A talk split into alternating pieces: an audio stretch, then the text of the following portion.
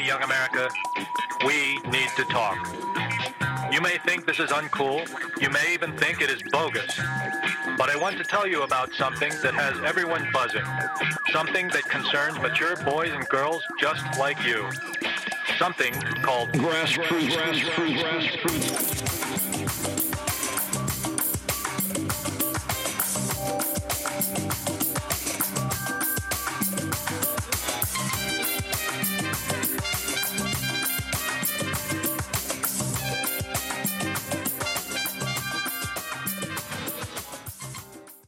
She just left or she coming or she's coming back now? Tech, tech, tech, tech, tech, tech. One. Hey everyone. Thank you guys again for joining us, Grass Routes Podcast, live Zoom stream this time. Uh, we have a special guest today that is with us. As you guys can see, we'll, we'll get into the introductions as well. But before we do that, um, as always, be sure to hit the Noti notification button to be notified for our latest to the greatest episodes. And also be sure to sign up for the newsletter so you'll hear about cool exclusive things that we're dropping every day. Um, I am one of the hosts, Brandon Killer VHR. I'm Erin Ashley Simon. I'm Regular Naz. I don't think Wylson's in yet. So yeah, I don't think I don't I don't I don't. And Clinton, we introduce you introduce yourself, Clinton, around these parts, man. I was wondering. I'm like, am I am I jumping into this roll call? uh, looks like your boy Wylson's here. Oh, there's Wylson. There you go. Can you talk? No. No, he can't. He messed up the intro now. He messed, up the intro. He messed up the intro. We ain't no Brady Bunch over here. We can't handle. I was gonna say, I wish we could set this up that we're all looking at each other, getting each other's names, like the Brady Bunch. Yeah, exactly. I'm Clint Sparks. Get familiar. What up? Yo, what is this like weird Wylson. effect on my on my screen? It's like a I don't know, some weird. I don't know what's happening. Purple rain. Purple rain. You like can scrape. Yeah. Like, I don't know. I don't know what's happening right now. Um, but as you guys can see, we have a guest with us today. Uh, world renowned, world famous DJ, DJ Clinton Sparks. But outside of just being a DJ, entrepreneur, uh, a, a number of things. So introduce yourself, kind of sir. Uh, well, you just kind of did it. Um, yeah. so, uh, Grammy nominated, multi platinum producer, DJ, songwriter, entrepreneur. Um, I just made a post actually yesterday on Instagram. Somebody, I did a, a panel recently, and one of the journalists asked me, uh, out of all the titles you have, what's your favorite title? And my answer was dad. So we have to make yeah. sure hey. find that too. Yes, best dad ever. I know you and, and Regular Naz were bonding over having daughters and just having that um, connection uh, for you during this time how has it been you know just uh, having conversations with your son who's older and then spending more time with your daughter during this self quarantine period?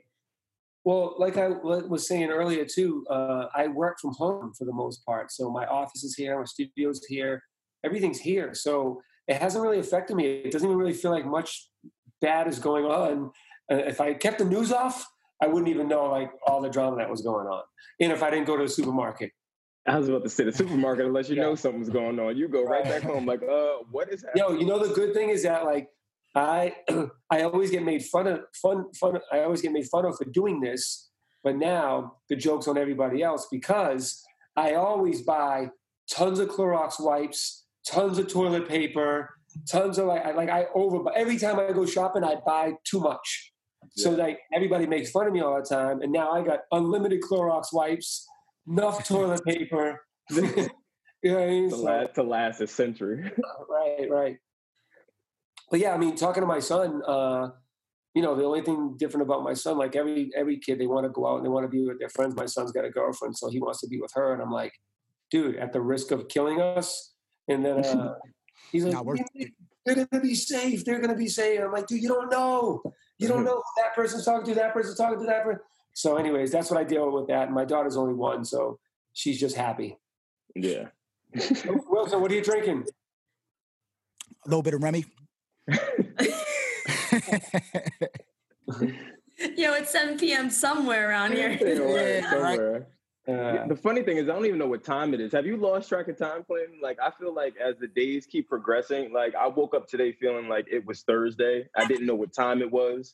Right. Um, partially because my, my cable box doesn't have like a time anymore, but outside of everything else going on in the world, how, how are you dealing with time and balancing in that aspect? Because I kind of feel like even though your world hasn't shifted, everyone else's, and like, are you having to adjust to that now? Well, first of all, I'd like to point out that you, like the rest of the world, should probably have not been not be using cable. yeah, Uh, you should probably be streaming by now. yeah. Uh, but, secondly, um, yeah, I mean, I, I always I have a saying that every day is Saturday. Um, Yeah. So if you love what you're doing and you have a job that you wake up and you're passionate about every day, you're not looking forward to the weekend so you can get away from it. You know what I mean? Like I, I just I don't punch out, punch in, and punch out. You know what I mean? There- There isn't a weekend for me. It's just, and I love what I do. I love creating. I love strategizing. I love building. I love connecting, and communicating. So um, I know it's kind of a lame answer, but every every day Saturday for me. So you know it's so funny? So I told Erin this before. I met you a while ago, and you said that damn near the exact same thing to me when I first met you. This was years ago with Joe. Um, we were in Japan. I think it was Okinawa.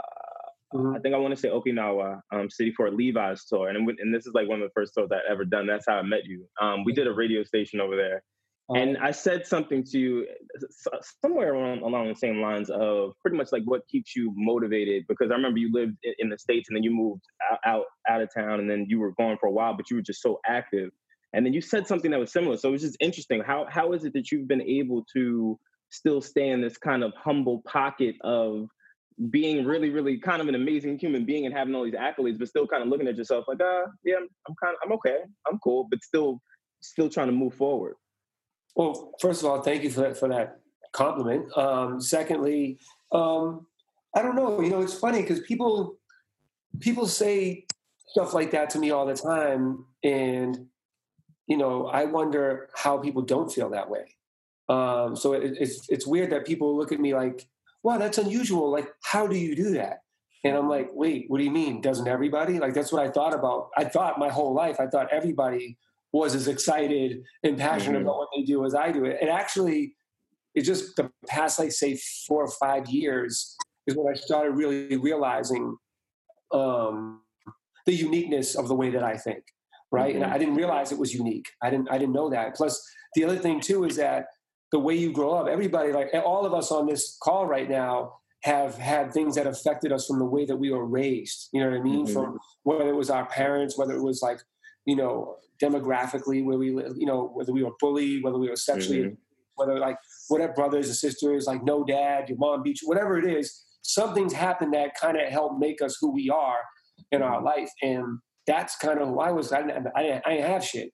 So, Mhm. you know, and then there was nothing around and, and, you know, I was, I had no friends. I was sexually abused. I was bullied. My dad left when we were young. My mom was gone working two jobs all the time. So Mhm. um, that kind of pretty much kind of molded the the insatiable appetite to win and hustle. Because Mhm.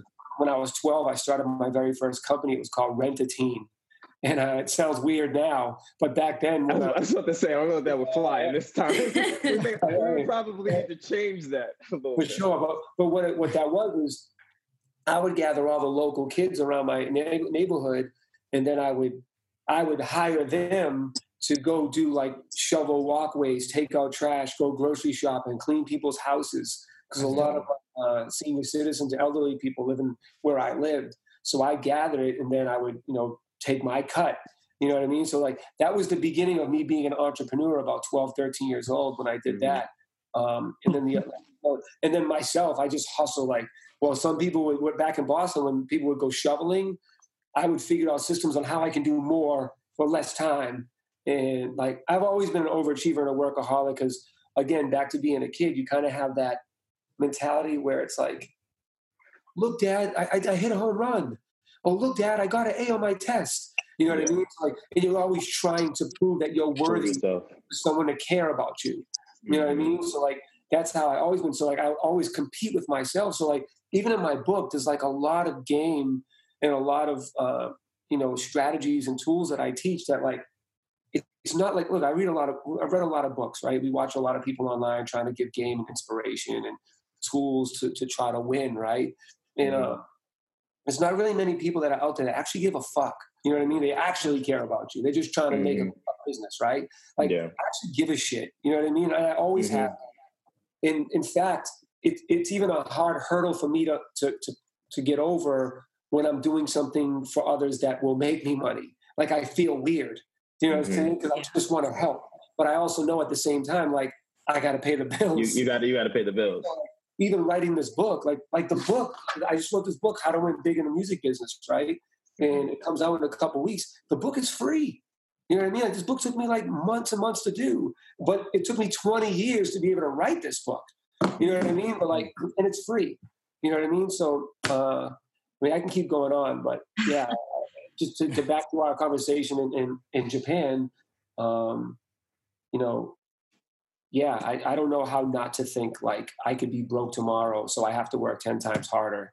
Yeah. Uh, I mean, literally, even like at FaZe, like I could raise a million dollars today. You know, most people they, they do something like that, like, oh, I'm good for the week. You know what Yeah. I mean? Or, Yeah. Oh, I'm good. Like I'm good here for a month. Like every day, like I wipe the slate clean and press the refresh button. So like whatever I accomplished yesterday, the next day it's like it didn't even happen. You know Yeah. what I mean? Like I have to win every single day.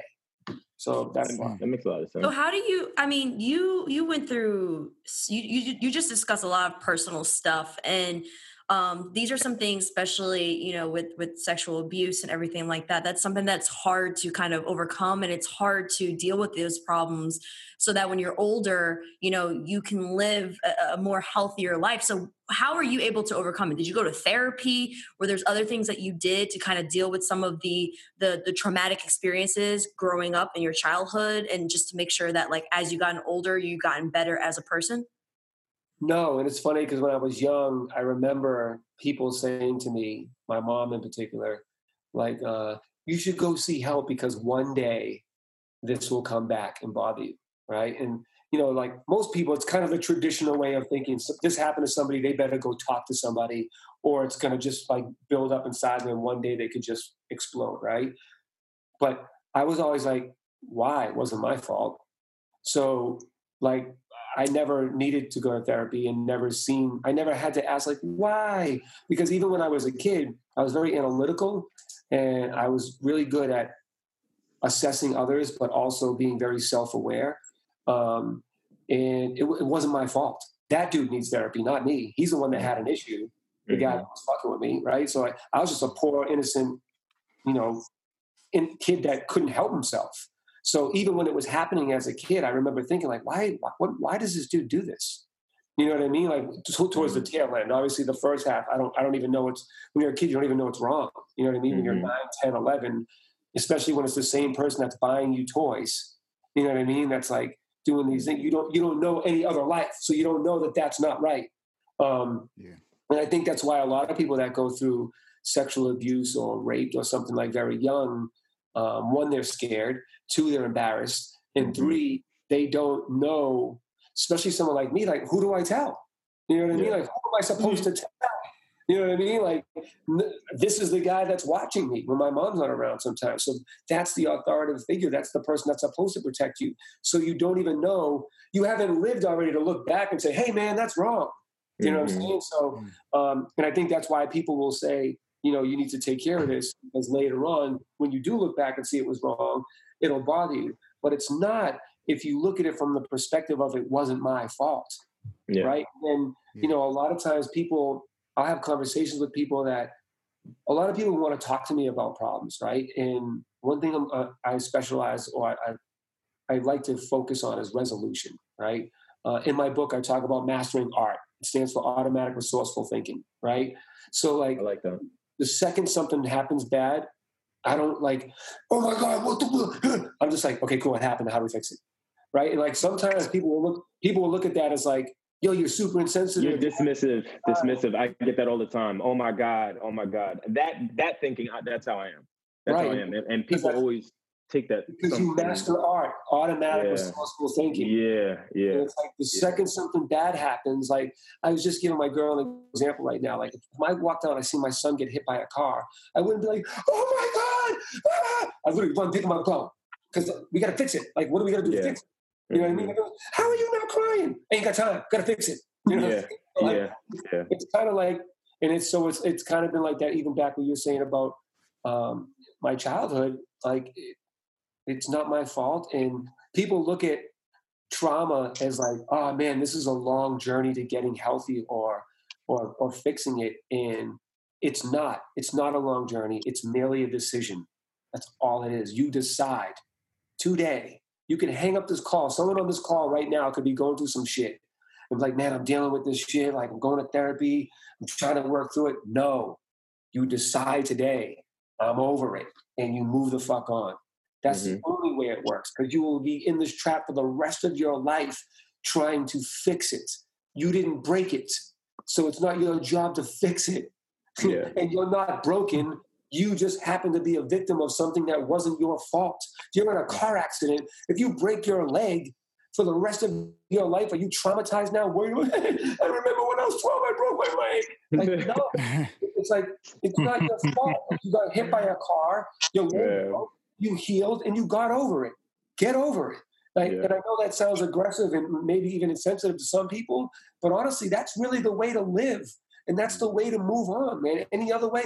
My dad's been going to therapy for 50 years. What are you still going for? What have you not talked about? You know what I mean? Like, what, what are you still what are you still talking about? You know what I mean? Like, okay, your mom did this, your dad beat you up, you went to Vietnam, we get it. Well, Okay, maybe, maybe, maybe he enjoys the conversation. Some people No, he doesn't. naturally- He doesn't. Doesn't? He hates it. He thinks the doctors are idiots and he doesn't value anybody that doesn't go through what he Oh, went so, so what is he going for then? Now I'm That's confused my with you. point. May- may- Maybe that's his entertainment. No, that's my point. I think a lot of people like look at finding your way. Look, I'm not saying that going to therapy or reading books or talking things out doesn't help you find answers or help you work your way through the weeds because it can. But at some point, either you're never getting out of the weeds or you're just talking about the same weeds over and over and over again and you're not listening to the way out. There's answers for the way out if you're listening and paying attention and if you want to get out. Problem is, too, a lot of people want to stay with the woe is me for the rest of their life because it's all they know. So they're It's uncomfortable comfortable. even It's getting out. comfortable. Yeah. Yeah. hmm They like being a victim. And it's, it's the only way they can blame, you know, other people for problems. If they're not a victim of something, they don't have something to clutch on to say, well, it's because of this. And like every time tough times get tough, they'll resort back to like, yeah, but this is this is what I'm dealing with this. And it's like, come on, hmm. bro, seriously? Yeah. Like, what's that have to do with you can't pay the rent? You know what I mean? Like, what happened 30 years ago? What does that have to do with you being a dick right now? You know, and- Clint, Clint, you're, you're a man after my own heart, man. I agree.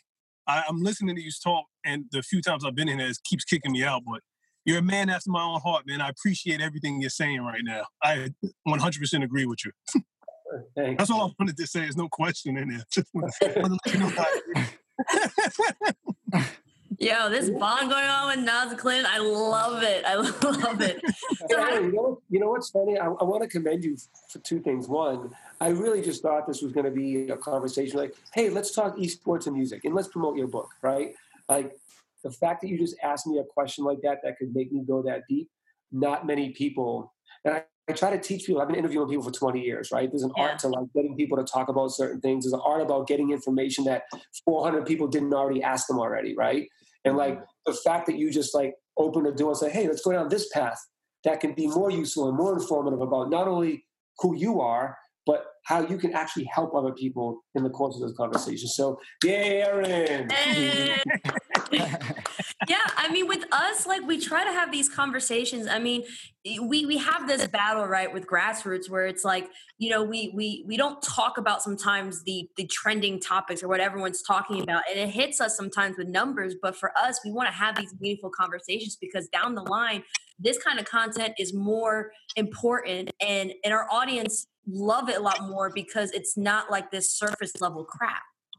Well, as Brandon can see from our conversation, you know, eight, nine, whatever years ago in Tokyo, and I'm still singing the same thing. I'm like the young Bernie Sanders. This is what I was talking about 50 years ago. Same shit, man. I, honestly, it's it's impressive. You know, most people change day to day, minute by minute, hour by hour, and that was just it was just really impressive to be honest. Like I didn't think that you would have still been in that of that same mindset given all of your success, and, and even like I think I do remember um, pretty much everything that happened with you as a kid, and I remember uh, kind of you doing an interview about it. but I just think it's cool the fact that you're now able to, even at, at a young age, even now, you're still able to talk about those things and still have grace and still say, you know, as a, at an early age, hey, I know it wasn't me. Do you think that you were kind of, I guess, I don't even know how to say it. Do you think you were kind of already prepared for that moment or, or those moments as a kid? And now as an adult, you're able to just now share that with other people and kind of help them find some clarity? Well, yeah, you know, it's funny. I never talked about what I'm talking about with you guys up until um, I was signed to Def Jam in was it 14, 15? Like 14. like five years ago or something, right? And I was hired by Deutsch Worldwide, if you guys know that that marketing company, Johnny Deutsch.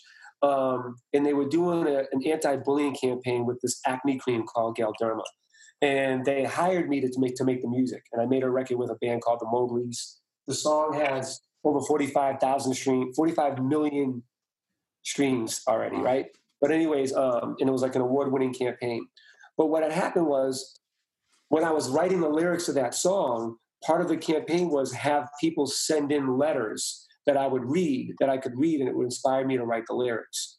While I was reading these letters, it made me realize that these kids actually need somebody they can relate to that can share their story. And prior to that, I never talked about my childhood. I never talked about like I was a career criminal from like mm-hmm. you know 10 to 20. You know what I mean? Like I mean big time criminal, right? Mm-hmm. You know, like I never talked about it. Why? Because when I started becoming successful in hip hop, Look, if I talked about all the crime I did when I was young, from sticking people up to robbing cars, breaking in houses, all this stuff when I was young, I could have been I could have got more stripes in hip hop. Yo, that dude's real, right? But I didn't do that because I didn't want some other kid to say, look at Clint Sparks was a fuck up and he's doing all right. You know what mm-hmm. I mean? So I intentionally never talked about my past uh, being a criminal, and I intentionally never talked about my childhood as far as it relates to you know my dad being gone and and, and you know sexually being sexually abused because I just didn't I don't know that part I don't know why maybe I was embarrassed you know you know maybe I didn't see it felt it served any purpose right? I was gonna uh, say maybe you felt like you you had already gotten over it and you were like no I'm I'm good. I'm I'm comfortable in my own skin. it was also I'm also I'm also not someone that looks for sympathy. Yeah. so the two things I guess it was I, I was embarrassed I didn't want anyone to feel bad for me and it didn't really serve any purpose uh, in my mind at the time so then uh, when I wrote the song and I got the letters, uh, it was the first time I decided I'm going to talk about it. And I did an interview during that campaign. It was the first time I ever revealed that I was sexually abused. And like, man, like not only do we make a hit record that we won awards with, but I can't even tell you how many kids reached out and like needed someone to help guide them. And even if there was one, two, three, four, five kids that could now, you know, manipulate their mind to think the way that I was thinking now, and to get over it and realize it's not your fault and not dwell in it and just keep asking questions about why or how come or why what was me? You know what i mean? Like that it mm-hmm. never really gets you anywhere. What's going to get you somewhere is when you realize and can step back and look at it and realize what wasn't your fault and then realize the sickness that this other person had then just try to analyze that. So to answer your question um, i think i realized um, at the age of 21 i like to say is when i when i figured out the keys to life. And what happened at 21 was so because i was a criminal my mom sent i was getting arrested my mom kept getting me from from jail and stuff. And uh, by the way i don't even talk about this like like i don't even i don't even know if i ever talked about being in jail and stuff like this like yeah i didn't i didn't know that. I didn't know yeah. that i'm talking now. Mm. um but like so she sent me with my dad who like i never lived with my dad he left when we were five right and then she sent me with my dad to the suburbs when I was 15. I'm from the city. I like I was super hip. I was always way too like white for the black kids and too black for the white kids, right? Mm-hmm. So like I never fit in. I was just Clinton, right? um, so she sent me out there, and here I am, a kid wearing like an Adidas like tracksuit out there, all white kids. Like this is when like heavy metal was on MTV, and like that's like it was very segmented when I was in school. It was like black kids there, white kids there, Asian kids there. That's just what it was, right? Mm-hmm. mm-hmm. But I was I was always the kid in school that sat at everybody's table, and I would be friends with everybody because I was I didn't I wasn't one of them. I was just me. So um, my mom sent me to my dad, and then when I was 18, me and him had the big father son fight, right? Because he used to say one thing to me that would piss me off, and I don't know if any of you guys' dads left, but like he would say this one line that I asked him a few times not to say, and he would still say it. And that one line was, "That's not the way I raised you." And then one day I found I was like, well, "You didn't fucking raise me, Dad." And then like we got into a huge fight over. He goes, "What are you talking about? I did this and I did that." I go, "Yeah, when I was fucking 15." Right? I go, "I'm already I've already been through five lives already. You don't even know the lives that I've lived because you weren't around." You know what I mean? So like we got mm-hmm. into that big fight, and I remember I was like, "When I'm a father, I'm going to be a way better fucking father than you." And I remember he was yelling back at me. He's like, "Yeah, you'll see. Life happens. You'll grow up and da da da and this, this, and that." So it was like, "Fuck you, dad." And then I didn't talk to him for a few years. In my mind, I was like, "He's out of here. Never talking to that dude again." So then a few years went by, and I was angry at him. But then I was just sitting thinking to myself, and this is going back to how I would even analyze my abuser. Uh, I was like, "Man, what happened to my dad when he was a kid that didn't allow him to be the man I needed him to be for me?" So mm. when I when I did that and I realized his mother molested him, his father used to beat him, Wow. he was sent to Vietnam, came back an alcoholic, and all the stories that I found out. Instead of having resentment, I now had empathy Oh, So- because I realized he's fucking 22. How can he be a good dad? Look at the shit he went through, right? So then I went back to him and I spoke with him and I listened to him and I totally just bonded and then my dad became my best friend, right? And, my, and that that realization of turning the resentment to empathy was like the key to life. I, I feel like I figured out life in that Mhm. because now I just looked at everything different, everything. No matter what happens, there's a way better way to look at it if you don't let your emotions drive the car. And that's the problem. Most people's emotions instinctively go to anger or or or or, or hurt uh, or disappointment. Um, but if you can control your emotions and have a level head and think about it, it also goes back to the mastering the art thing I was saying. But then that's how I figured out things with my dad. So that goes back to your question, like, when do you think you realized how to do that? And I think it might have been instinctive because when I was young, look, to be a thief, you have to be pretty sharp and clever, right?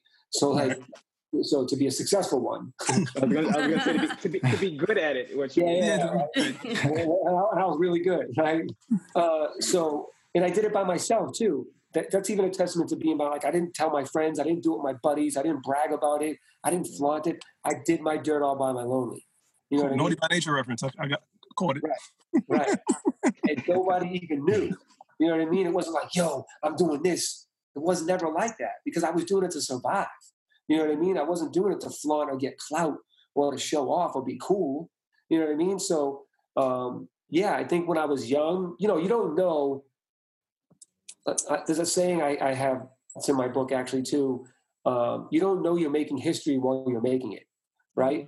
and I wasn't making history per se, but I was building who I was going to be, and you don't know that while it's happening, right? Like even being molested, you don't know, like, oh man, I'm actually developing a superpower on how to think. Even though there's negative things happening, something great's happening too, if I let it. You know what I mean? So Mhm. Do you think? Do you think that? And this is just my mind, you know, working. Do you think that your pops is still going to therapy because you kind of leapfrogged them in the fatherhood department? That you were able to understand and have empathy for him, which he couldn't. Maybe, maybe, and I don't know. I'm just theorizing. Maybe he couldn't process that you just leapfrogged him as a father because you showed him empathy and he showed he gave you nothing but anger or what you perceive to be as anger. And now with your with your own son, do you find do you catch yourself like, all right, I'm getting ready to get angry. I'm going to say something that's off the handle. Let me fall back. Mm, well, two things. that. Uh, that's like two questions. So the last one I'll answer real quick. Um, no, I never have to restrain myself from saying something that I'll regret because I just don't have that in me. So there's, there's never when you when you decide what kind of man you want to be, there's nothing anybody else can do to waver that. If you make the strong, definitive decision that this is who I am. So no one's gonna like make me come out of my character because that would mean they're stronger than I am and I'm not going to let that happen, Mm. right? So, um, so what happened with me and my father is, um, I think my son was five, and my dad took me. Uh, we went to dinner, and we were driving down the street, and he starts to pull over. I'm like, "What are you doing?" He's like, "I got to tell you something." I'm like, "You can't fucking drive and talk." he goes, no. he goes, no. He goes, it's important. It's important. Uh, I got to tell you. So I'm like, ah, this dude's going to tell me he's dying from cancer or something, right? So then he pulls over and he stops for a second, like looks up. You know, my dad. When my dad's going to get emotional, he like looks up in the sky and does this. I'm like, Dad, what's wrong? All right? And he looks at me and he's teary eyed. And he puts his hand on my shoulder and he goes, I just want to tell you, you're a better father than I was. And it was such a uh, monumental moment because that means when I said I'm going to be a way fucking better father than you when I was 18, eight years later, he's been holding on to that and remembered that I said that. That eight years later, hmm. he had no other option but to give me the props for being a better father than he is, or he'd just be lying to himself. You know what I mean? So, like, that was a really pivotal moment uh, in my life um, as far as like not that I need to prove anybody anything, because I, I, I know I know that I'm a good dude. I don't need to prove it to nobody. But like to hear like him say that to me showed how powerful that line was that I said to him because he held on to it for that long. Mm-hmm. Uh, uh, yeah. So, so speaking about proving, right? We've had conversations before about when you are when you are behind the scenes and and and connecting certain individuals and doing certain projects, sometimes you don't get the credit that you've earned for those specific projects or for those specific uh, milestones that you have. So for you, how have you been able to move where you're able to not hold on to? I mean, you say you, you talked about like not holding on and just finding a solution. So what was your solution for those times when people didn't give you the, the appropriate credit for the work you did behind the scenes? And then also, how did you get find those solutions um, even for now when you made that move into esports? Just keep doing dope shit. short, short and sweet. No yeah, short and sweet. I mean, really, that's all it is. I mean, you don't want to give me my props, cool. Like, tell them, Clinton, you'll take them. You'll take them. kind of, sort of. I mean, like, look, if I if if all you guys knew all of the things that I did behind the scenes that shaped and shift the culture that we're all a part of today, like I would I would be regarded and revered as the biggest moguls out there, right? You just I, I, think you are though in, in the DJ space. Like you're one of the first people to actually go international and be successful and, and actually flourish and bring hip hop artists over into international radio stations. You were the, the plug at that really? time. At that people time. feel that way about me? Uh-huh, I think so. People that know. People just, know hip hop should. Yeah, people people that know hip hop. I just found the video of the tour that we did. I sent it to the group chat. But yeah, people know that. Like I don't I don't think that um I think more people should know it. I don't think you get enough credit, but I think the right people know it. Absolutely. Yeah, you know, I I think it's safe to say, and I don't mean this in a pompous way. I think I'm probably the most underrated, unappreciated, unappreciated, most successful person in music.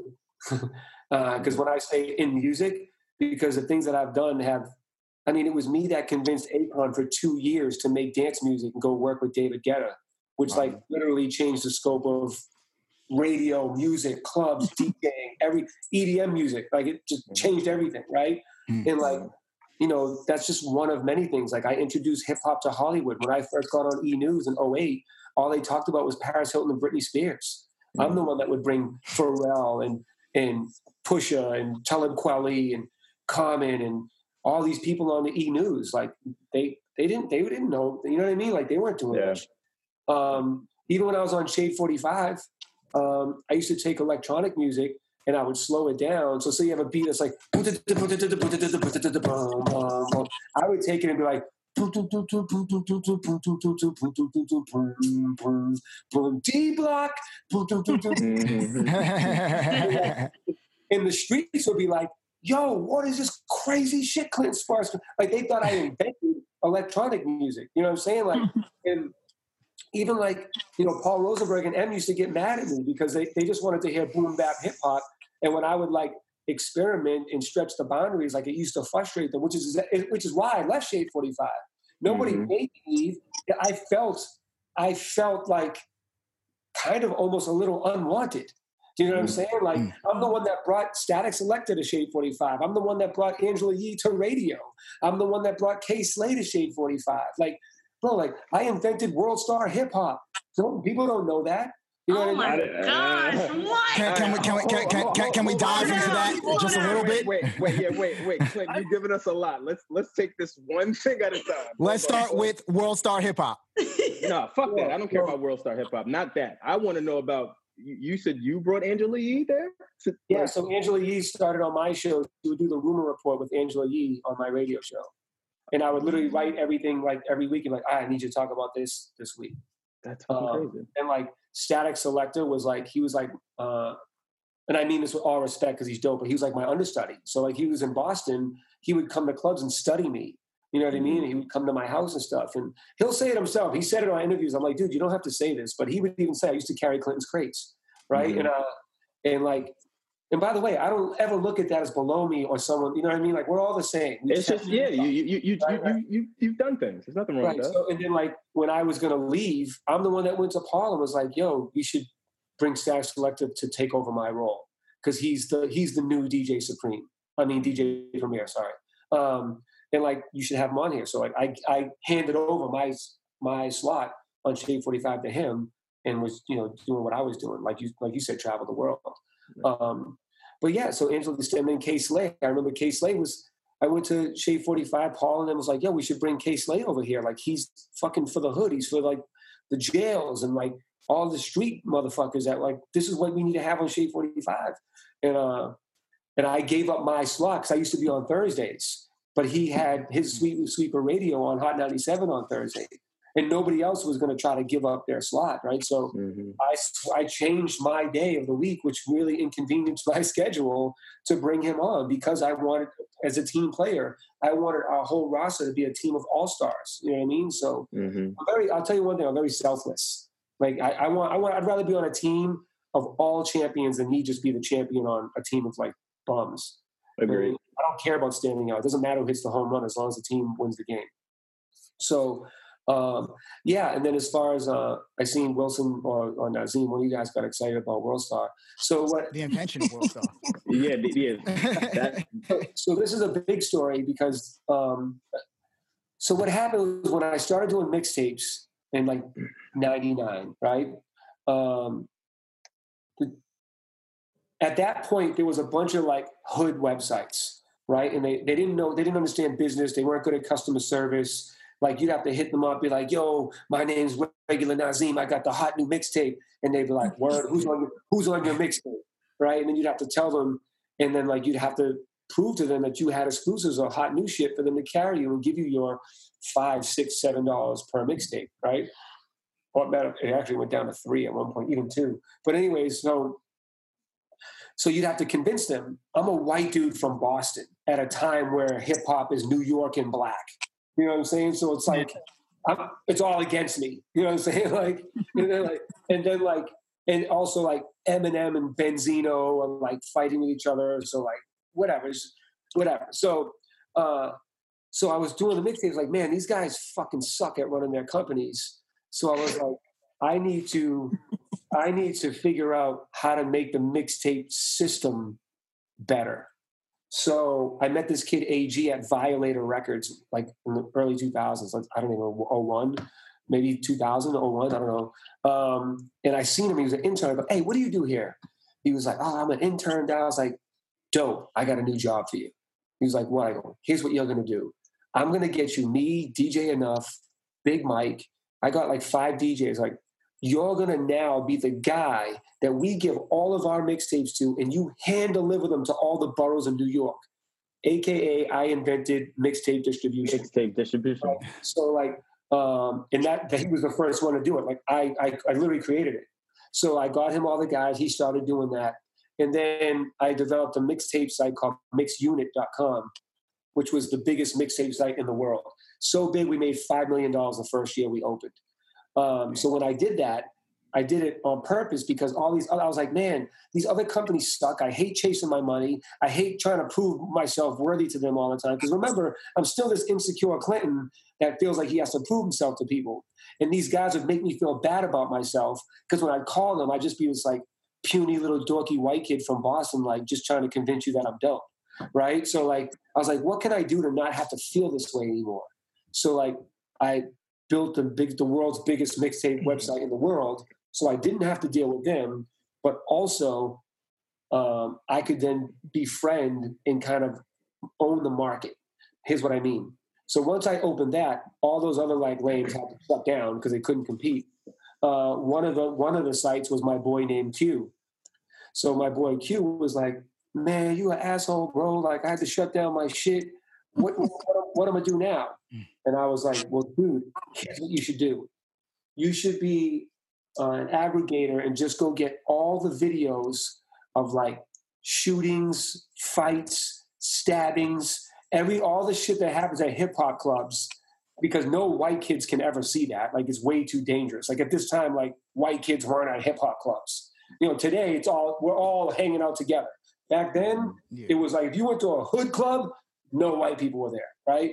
So like I was like, you should go get all the videos of all that, put it on one website, so all these white kids in college can watch it and be like, yo, Styles P just stabbed somebody in a club, right? You know what I mean? Like, and all those fights and shit. So Q was like, yo, that's a dope idea.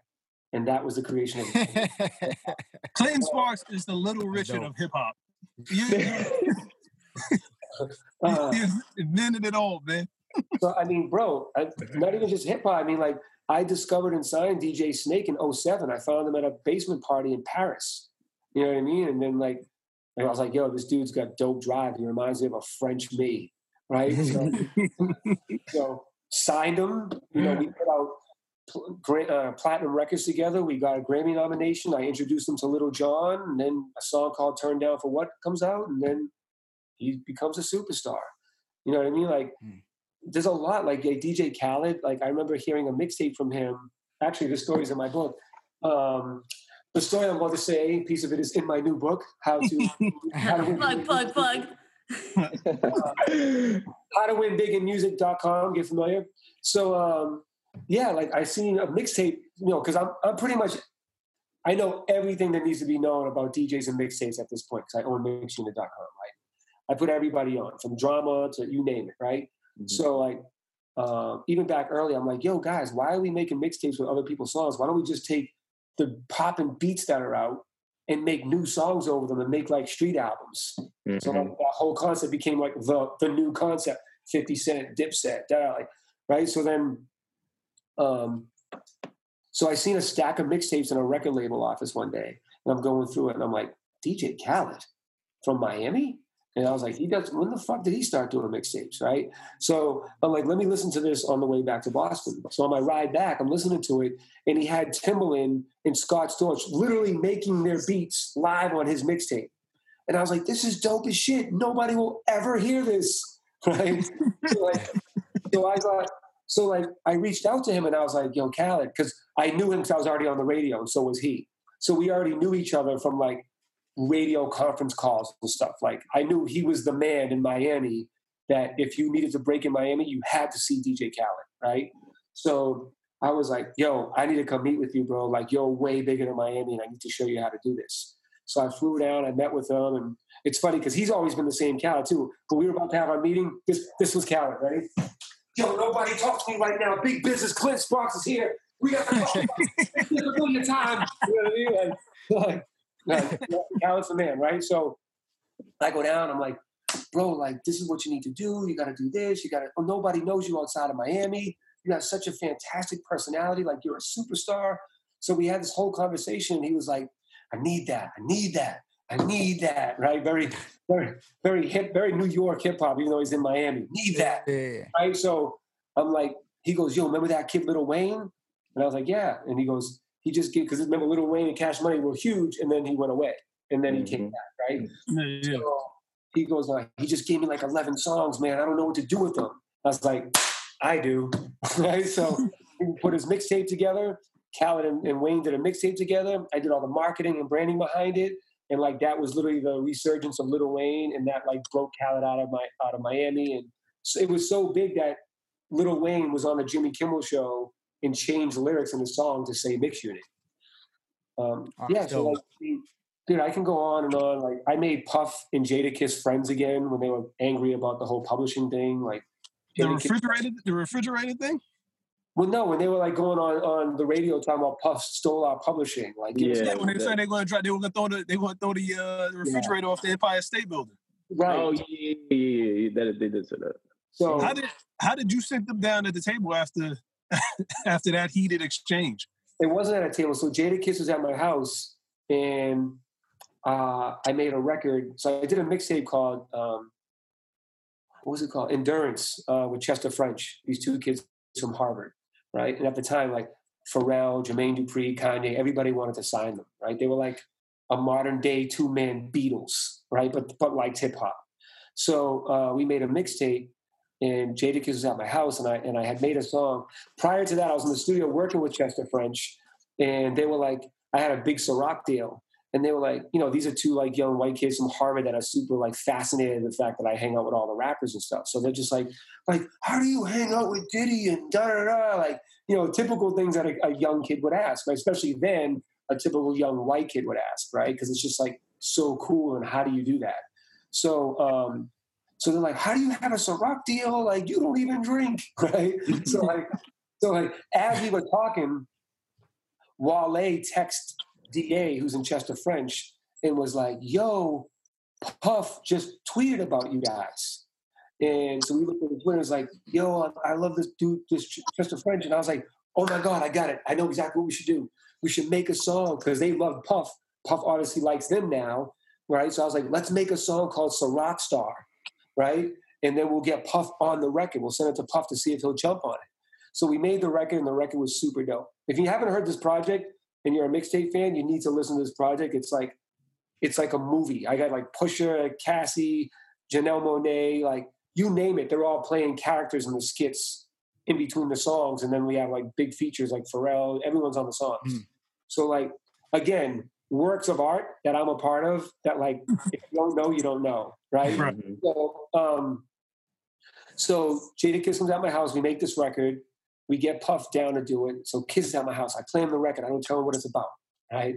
And I go, "Yo, you need to get on this record." And he was like, he was like, "Yeah, yo, I always wanted to get on a rock record, Sparks." Right? So I'm like, I'm like, "Yo, you need to be on this record. This should be dope, right?" And he's like, "Yeah, I'm with it." I- all right, you like the record, right? Yes. Beats fire, right? Yes. So you're in, right? Yes. All right, cool. So here's the thing. the record's called Ciroc Star. and Puff's gonna be on it. Then he did, ah, Sparks. See, I was like, no, no, no, no. See? So then I just like, no, see, this will be dope. If you guys do this record together, we'll shoot the video in Vegas, which by the way, there's a video on YouTube of all of us together in Vegas, all of us, and Rick Ross, LMFAO, Black Eyed Peas, Meagan Good, everyone's in this video, right? Um, that we shot in Vegas. And that was me. So I called Puff and I was like, yo, we, we're going to get Kiss on this record. Are you cool with that? And it was almost like, it wasn't that hard, by the way. It was, it was almost like they wanted to be friends again. Do you know what I'm saying? Like, Mhm. so like, so Kiss was at my Grassroots. record done, and then they connected and pieced it out, and then we made the record. We all shot the video in Vegas together, and and that was that. But if you don't know, you don't know. You know I mean? Like, there, are- are movies up next? Or is hot like that part of Hollywood up next? Are you going to produce? Are you writing? man, it's so. sometimes I get nervous to talk about everything I do because it's just like, how do you do so much? There's no way, right? But I think at this point, I've proven like I've done a lot of shit and I've won, guys, right? So it's like I know what I'm doing and I know how to manage things. Like I talk about this in the book too. Like, like uh, the only thing worse than having no goals is having too many goals. It's literally one of my chapters, right? And and I exemplify uh, the difference between somebody doing that uh, erratically without a plan that they're committed to, and someone like myself that became a human ecosystem at the beginning of my career. And I intentionally did that in the early 2000s. Like I was calling myself a brand in 2000. People were like literally laughing at me, like, "What does that even mean?" You know what I mean? And like, and the reason I would do that is because I, I looked at it as a way of detaching the, my person to my brand. And so Clinton Sparks, I was the president of the brand called Clinton Sparks rather than I'm Clinton Sparks. Mhm. So and the good thing about that is like if someone hated on me or talked shit, I, it didn't bother me. I looked at it as like, okay, what can I do better to make that person like the company better? And if someone like stroked me or had nothing but great things to say, it never went to my head because I'm like, I'm doing a great job running this company. You know what I'm saying? So, um, and that's how I've always been um, since the beginning of my career. And shit, what, what was I to? Oh, and when I was the ecosystem thing. So, like, I I built my own syndicated radio show that was in 22 markets. I was on Shade 45. Um, I was on E News. I was one of the biggest mixtape DJs in the world. I built the biggest party in Las Vegas, like the big before EDM reigned supreme. I had the biggest party every Saturday for three years in Vegas. Billboards, taxi cabs, flyers, everything.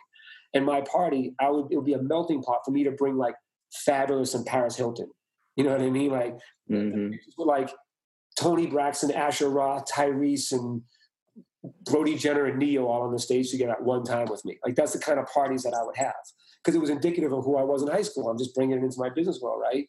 Um, so I made myself a, a, human ecosystem because if you look, if you think of all those things, each one sends you back to what the other one, and they all tie together. It's not like I have, you know, a, a car maintenance shop and a pizza shop and then a, a swimming pool. Like, you know, three things that have nothing to do with each other. Mm-hmm. Everything I'm doing when I pump gas into one, it's like gas is going to all of them. So that's the difference from like when you have a lot of goals and when people say, you're doing too many things when when you're doing too many things but they all connect. You're not doing too many things. You're doing one thing if it makes sense. Hmm. i feel like i'm talking way too much. No no. no not at all not at all. I'm learning new things about you as you're talking. Like i'm just like by the way you guys i, I didn't know that. you guys might be the most like every time i talk i'm always insecure and feeling like oh they don't really care that much and i'm trying to hurry up. You guys seem like the first like intimate crowd that you guys actually sound you really care what I'm saying. Oh yeah, yeah. Because we do. yeah, we do. we do. Real shit. Like, I wish my girl. I wish my girl cared that much. Don't we all? Yeah. yeah, yeah, yeah. I actually have a. I actually have a question that's in regards to your book. Um, you know, we all know people that call themselves rappers, right? Yeah, yeah. But most of them are garbage, right? In uh, today's climate, subject, music, subject to your opinion. That's true. That's true. Would, would you, if you were giving advice to a new artist, what would you say is most important? Talent or or creating an image? Hmm. Well, all of those answers are 100%. but, uh, you know, and it's funny, I even talk about how, unfortunately, talent can take a back seat um, to your ability to just one, being a good person, but two, your ability to network, uh, build relationships, to politic. Uh, I mean, literally, every, the, the, what you just asked me is literally what this book is all about. Um, so, I mean, look how many people you like. Look, you just said a lot of people are garbage, right? In your opinion, but probably probably one out of every ten thousand rappers is good. Right. So, uh, but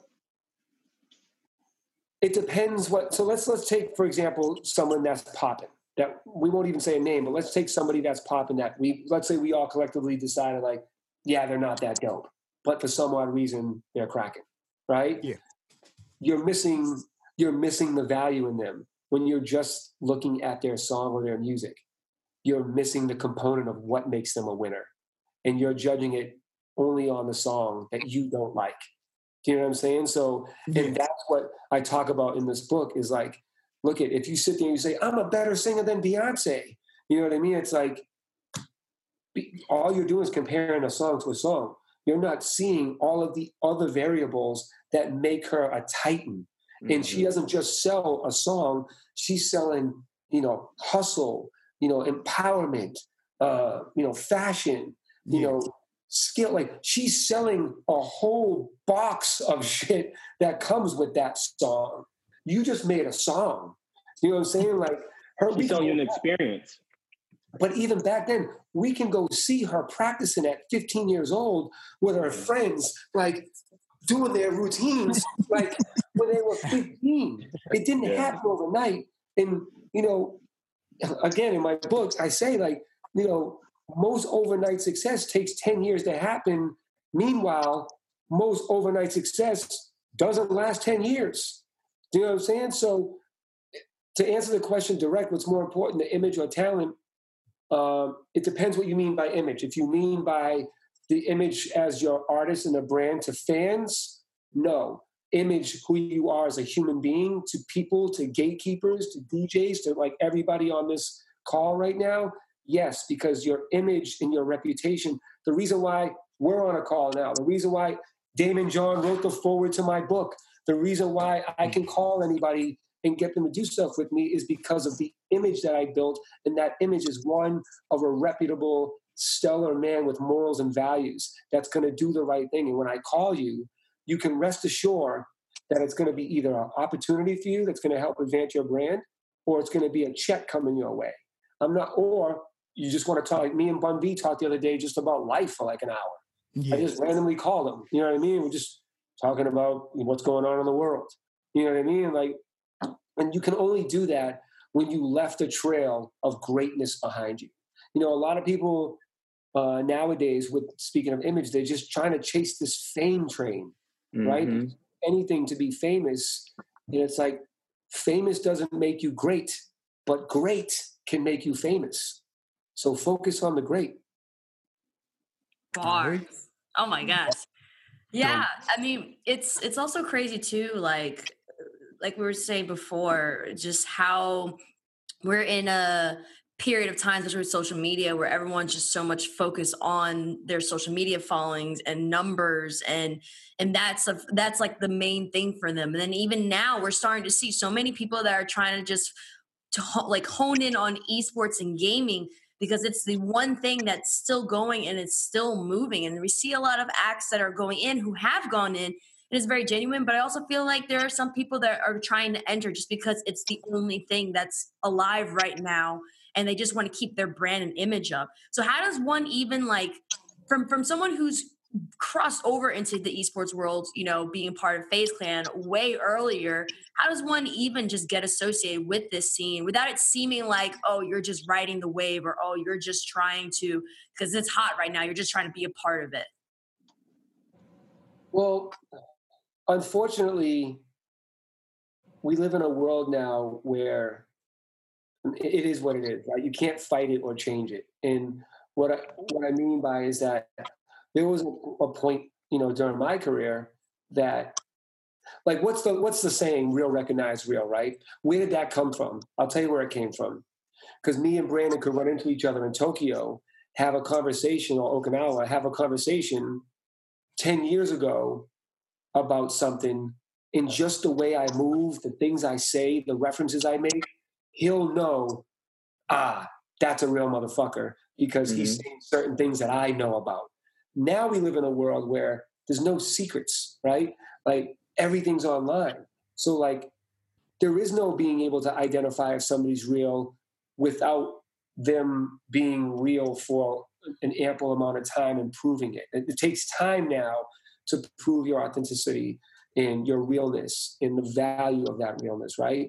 So um, before you could just kind of tell by the way somebody moved and get maybe one or two references from other real motherfuckers that'll say, "No, nah, no, nah, that dude's that dude's the shit," right?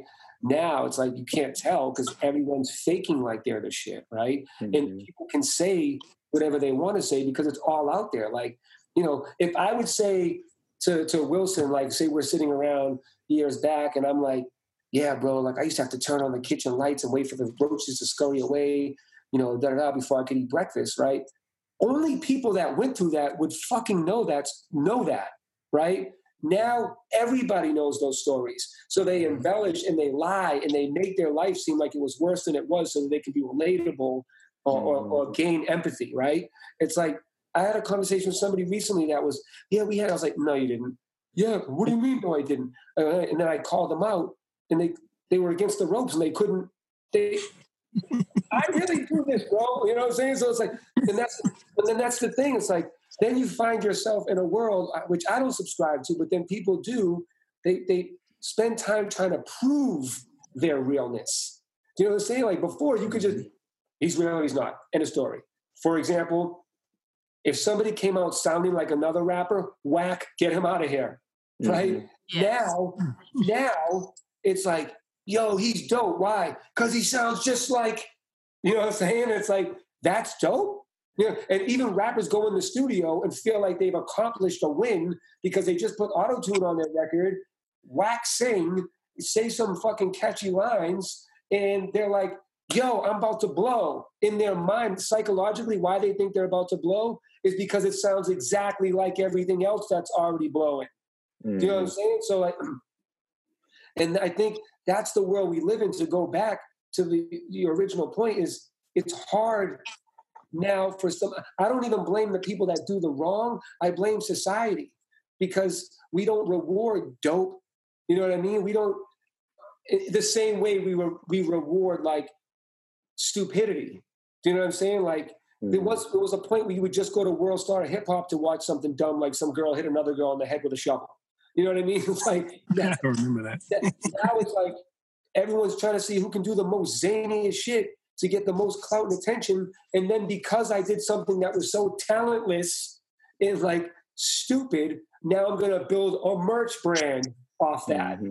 You know what I mean? Like now, I'm, so I'm going to go by. Let's say Nazeem's the biggest goof in the world, right? He has no talent, nothing going on ever. but but what he does is he goes around and he licks public toilet bowls, right? And then he starts posting it on Instagram. I can so, see him doing that. Oh, you see that kid licking toilet bowls? You know what I mean? Like, and then that word starts spreading around, and then we, as like, you know, the unintelligent part of our society, or those that like I don't want to say everyone's unintelligent because even people just want to be entertained and amused that are intelligent. But it's like the ones that then like revere them or hold them up as like, yo, that dude's lit. He gives no fucks and not giving no fucks like put you on some pedestal of dopeness nowadays, right? And it's like, nah, you actually should give two fucks. You know what I mean? Like, and and like now that kid that licks toilet bowls, now guess what happens? He can go start a toilet bowl cover fucking company. You know what I mean? Because of the mm-hmm. popularity he got from licking toilet bowls. Is that good or is that bad? I don't know. I guess it depends like what you become on. Like it look at there's also like the, the you know out, outlandish marketing, right? That you have to do things to get somebody's attention, right? And that's like any great company does something wild to get your attention and then say, okay, now that I got your attention, check out this. You know what I mean? Like, and that's that's just marketing 101. But I think like goes back to the famous doesn't make you great, but great will make you famous um, uh, chapter in my book. Is um, that's what I think people are focusing on just going for fame. Fame fades. Fame fades. Mm-hmm. Greatness is revered forever.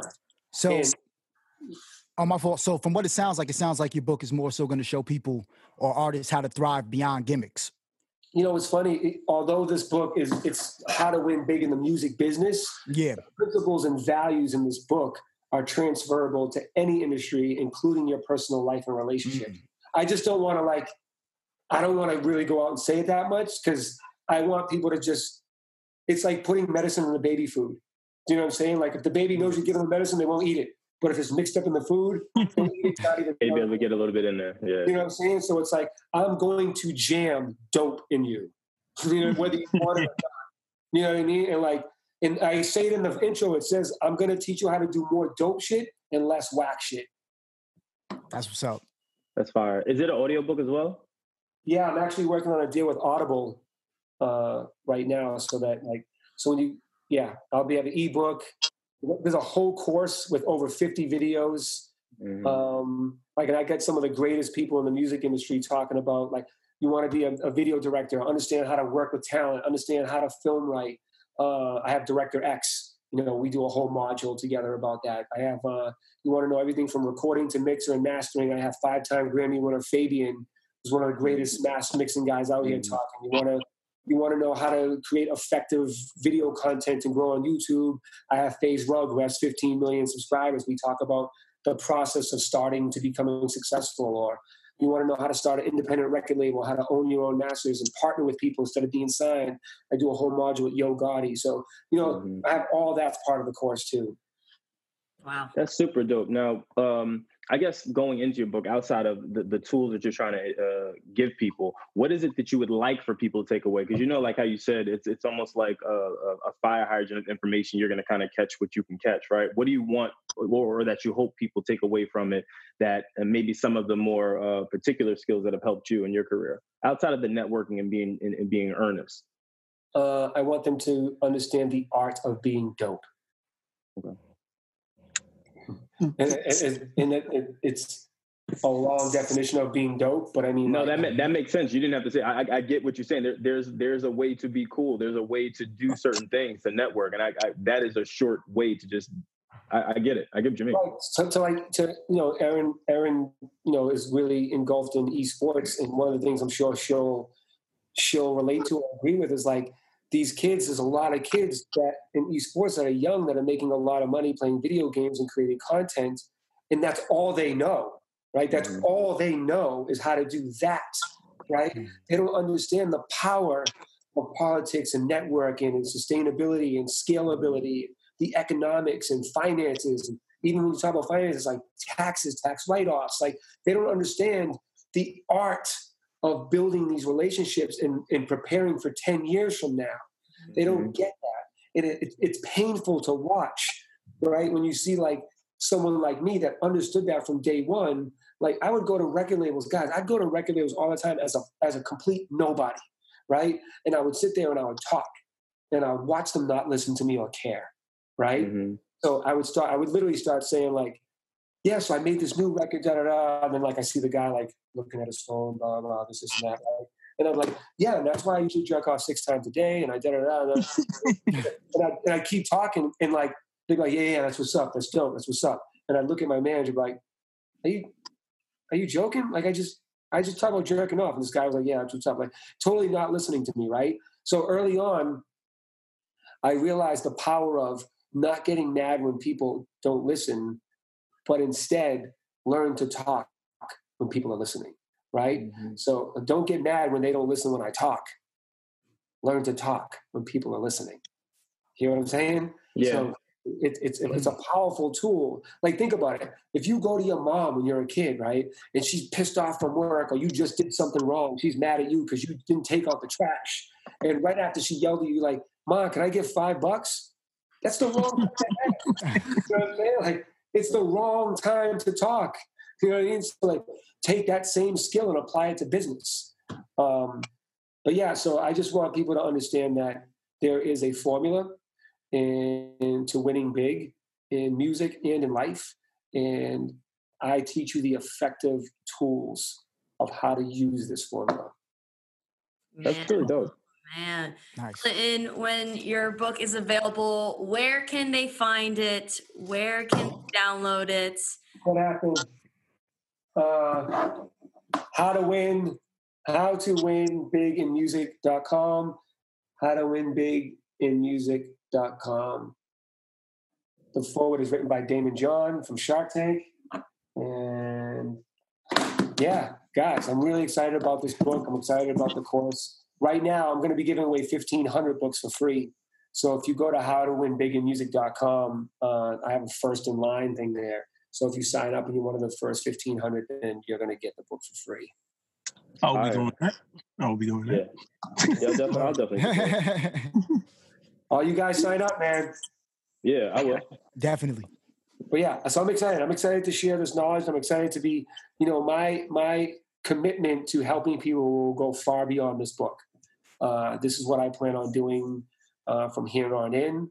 Uh, I think like I worked my whole 20 years to get to this point, to be able to do this for other people uh, mm-hmm. and help. I mean, even like Erin knows, like even like all the things I told you that I was a part of, like look at now, I'm still doing it in esports. I'm like, I'm the one merging hip hop and esports together. I brought some of the biggest names in hip hop into e- for the past two years. I've literally been selling and selling and selling and mm-hmm. trying to convince everybody for two years, from Puff to Swizz Beatz to you name it. I talked to them, right? And you know, I finally got Yo Gotti and then DJ Paul and then Offset and then Swae Lee and then Pitbull and you know, and all these people and talking to Ludacris and all these people are now starting to understand. And it's but it's weird because it's kind of like how many times do I got to prove to you that I know what I'm talking about? But it also goes back to like, look, how many Pharrell can make hits, but he might send you a beat and you don't pick it. You know mm-hmm. what I mm-hmm. mean? So it's I I it's I constantly have to.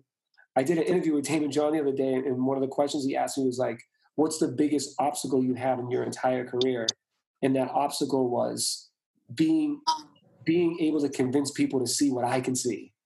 Mm. Uh, and and that's the hardest thing because it's like you could have 15 wins. You still got to every time you got to go back and prove why this win uh, is why you should pay attention to.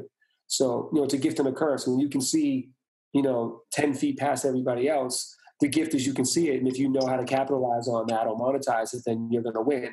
Uh, the, the curse is people think you're crazy, people don't believe you, and if you work mm-hmm. for a mm-hmm. company that has a boss above you, they're going to say no because they don't have that kind of vision.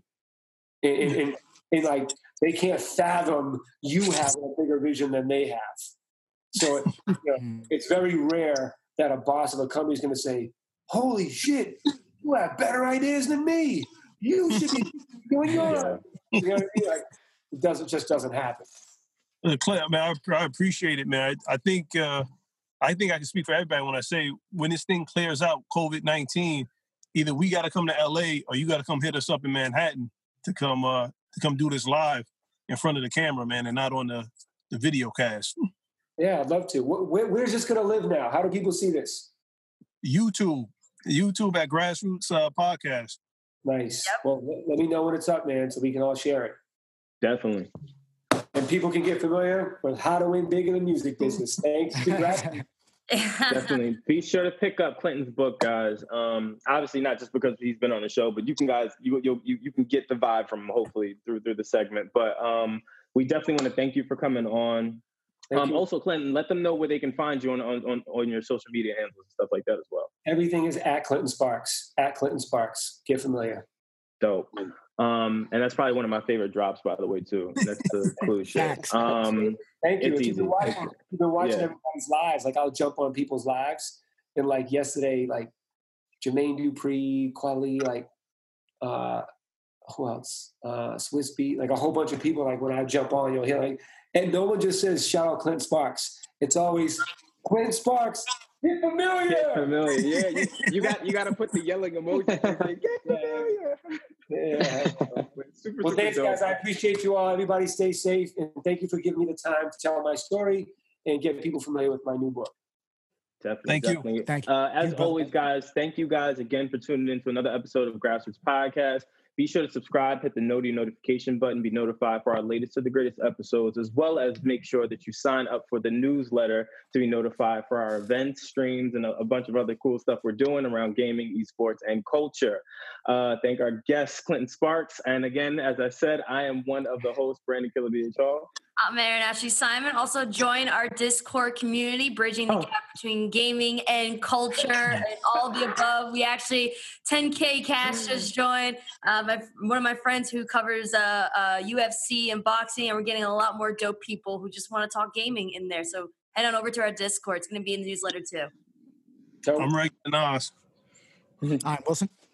And our special guest, Brian Sparks. Get familiar. Hey, we out. Peace. Grass Routes.